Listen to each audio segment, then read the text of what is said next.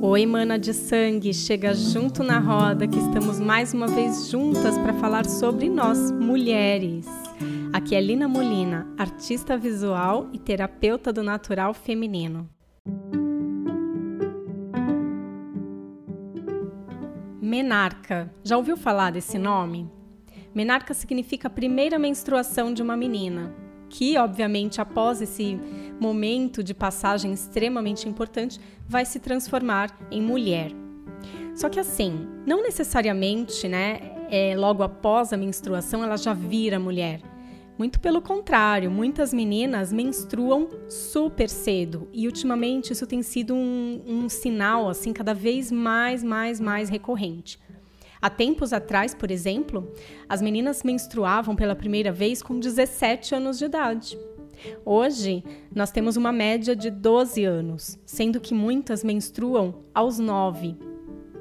Bom, esse assunto veio a partir de um pedido de uma amiga, pedido de ajuda, não para que se transformasse em podcast, e conversando com ela sobre a sua filha, eu falei: puxa, que legal, eu vou fazer um podcast, por que, que eu não tinha pensado nisso antes, nesse assunto tão importante? Claro que eu vivo a importância desse assunto sempre que eu atendo uma interagente. Essa é uma das primeiras perguntas, inclusive. Eu preciso saber como essa mulher viveu a sua primeira menstruação, como é que ela foi apresentada a esse momento, se existiu algum rito de passagem e por aí vai. Se existiu algum tipo de violência também, desde física até psicológica.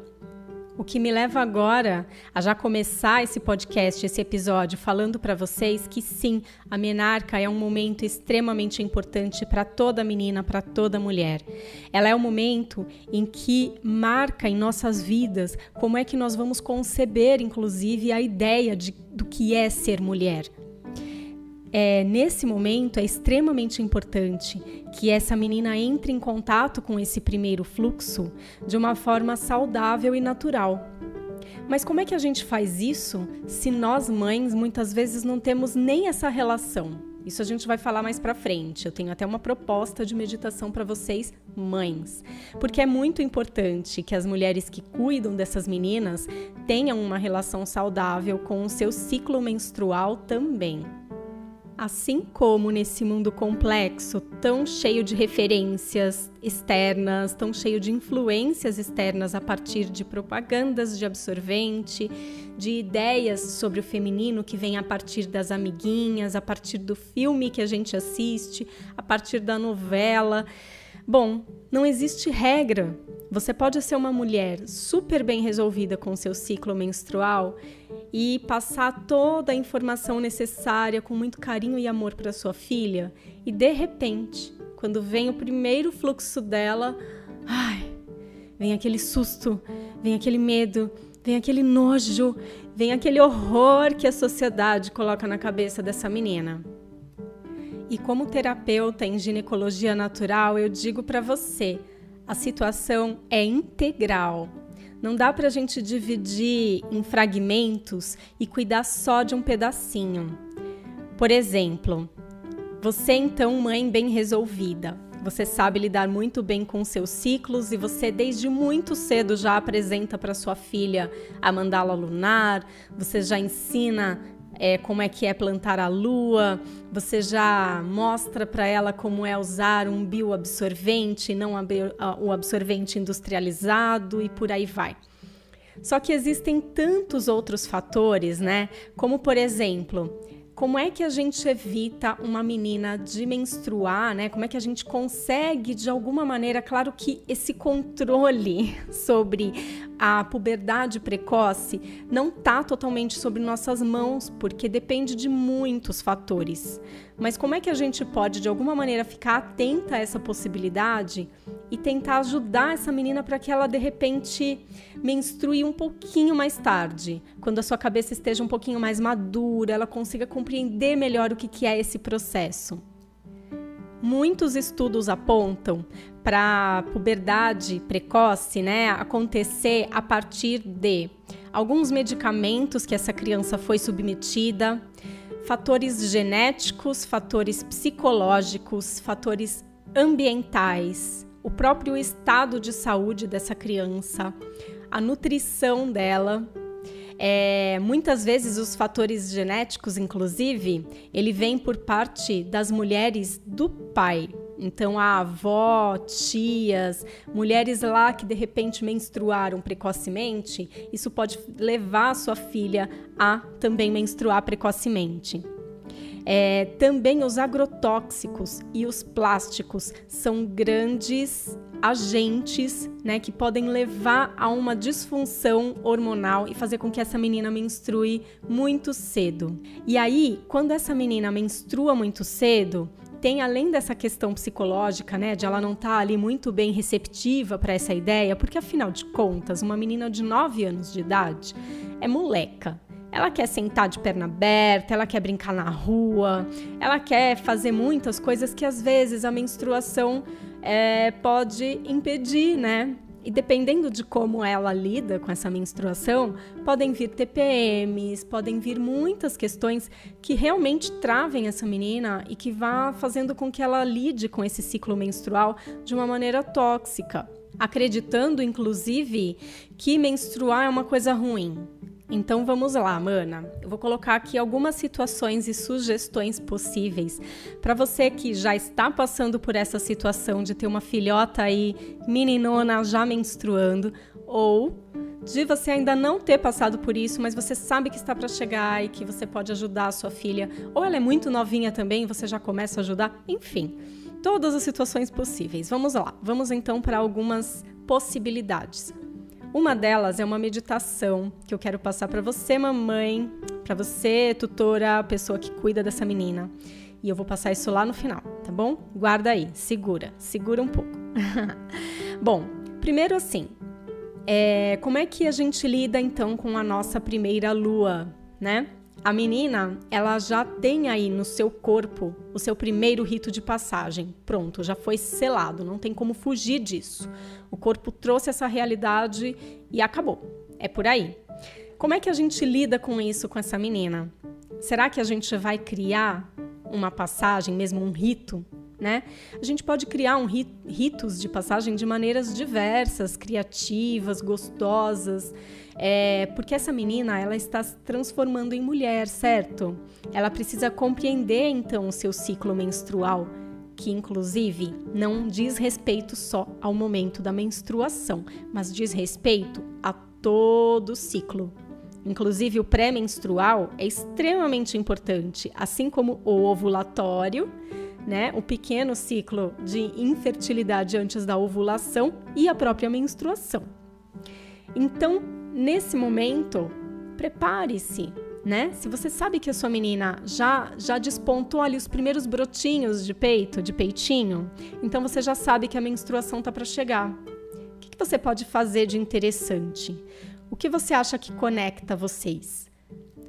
Poderia ser um momento entre vocês duas, ao redor de uma fogueira ou ao, ou ao redor de uma vela, rememorando fotos lembranças de mulheres da família, lendo um livro feminista, revendo histórias de grandes mulheres, lendo contos, como por exemplo os contos do livro Mulheres que Correm com os Lobos. Como é que vocês poderiam fazer isso? Será que vocês poderiam então brincar com esse primeiro sangue? brincar com tintas vermelhas, explorar o vermelho e ressignificar esse vermelho tão carregado de venenos, lobos e sapatos descontrolados? É certo que nós perdemos, né, a capacidade de ritualizar. Os ritos, os rituais, eles foram comprados. O que é um Natal? O que é um Dia das Mães? o que é um dia do yoga. O capitalismo agarrou e determinou para gente qual é o momento, qual é a data que todo ser humano do mundo inteiro vai declarar um amor à sua mãe. E claro, não é só declarando amor, é comprando. Então, como é que a gente se reintegra a esse lugar do rito a esse lugar do ritual que é tão importante para marcar as passagens, para marcar os desenvolvimentos e as passagens da vida do ser humano. Principalmente de uma menina que está se transformando em mulher nessa sociedade dominada pelo patriarcado. Amiga, não é fácil, mas é muito simples. Isso tá na gente. Os ritos eles acontecem desde os pequenos, né? Quando você tem algumas manias, como por exemplo, pedir a bênção para o seu altar antes de sair de casa ou antes de tomar uma decisão, por exemplo, isso é uma espécie de rito. Então, como você poderia criar esse ritual com a sua filhota? Dentro da ginecologia natural, nós falamos muito sobre as fases lunares e a relação das fases lunares com as fases dos nossos ciclos. Pode parecer bobagem para quem tem a cabeça muito racional e muito conectada com a ciência. Afinal de contas, relacionar o ciclo da mulher com as fases da lua é uma coisa empírica, mas é um conhecimento tradicional, ancestral, antigo e que quando você bota à prova, você fala: cara, não é que ele existe mesmo? Nós já falamos sobre isso. Ciclos lunares é o nome do episódio, você pode rever mas é um jeitinho também de você conectar a sua filha, de repente a partir de contos, a partir de histórias. Que história será que remete à bruxa anciã, que é o momento da menstruação? Que história remete à donzela? E dessa forma você vai conectando a sua filha às fases lunares, às fases lunares internas e também fazendo com que ela compreenda o seu próprio ciclo. Aliás, TPM não precisa ser um lugar de dor para ninguém, nem para você, nem para sua filha. Como é que a gente cuida e ressignifica uma TPM? Isso é assunto para outro podcast, mas eu já quero deixar uma dica aqui. Vamos trazer o TPM, né, com o nome Tempo para Mulher. Entendeu? Será que esse tempo é um tempo em que você quer trabalhar feito louca? Em que você precisa ter, ser a performer sexual do momento. Não, né? Muitas vezes não. Muitas vezes a gente quer ficar mais quietinha mesmo com a nossa xícara de chá ou de chocolate quente. Então fique e respeite esse momento da sua filhota também, amiga. E também, conectada com as fases lunares, é extremamente importante que você e a sua filha mergulhem dentro do campo da fertilidade.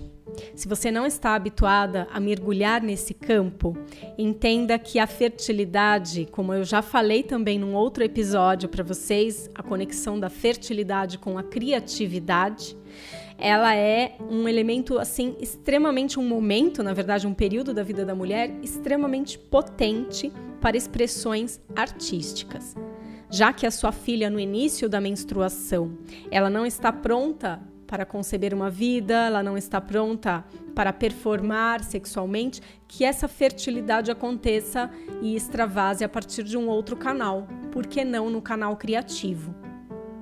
Manas, deixo vocês por aqui por enquanto. O episódio tá ficando muito extenso e aí eu acho que ele pede um Menarca parte 2. Então me aguardem. Semana que vem estarei por aqui falando um pouquinho mais sobre menarca, principalmente sobre assuntos extremamente importantes que não foram tratados aqui, como anticoncepcionais, a meditação da menarca para as mulheres mais maduras, bioabsorventes e TPM. Você já sabe, eu sou terapeuta do natural feminino. Você pode contar comigo com as minhas receitinhas da ginecologia natural e artista visual para mulheres. Plantem suas luas, sejam felizes e espero encontrar vocês no próximo episódio.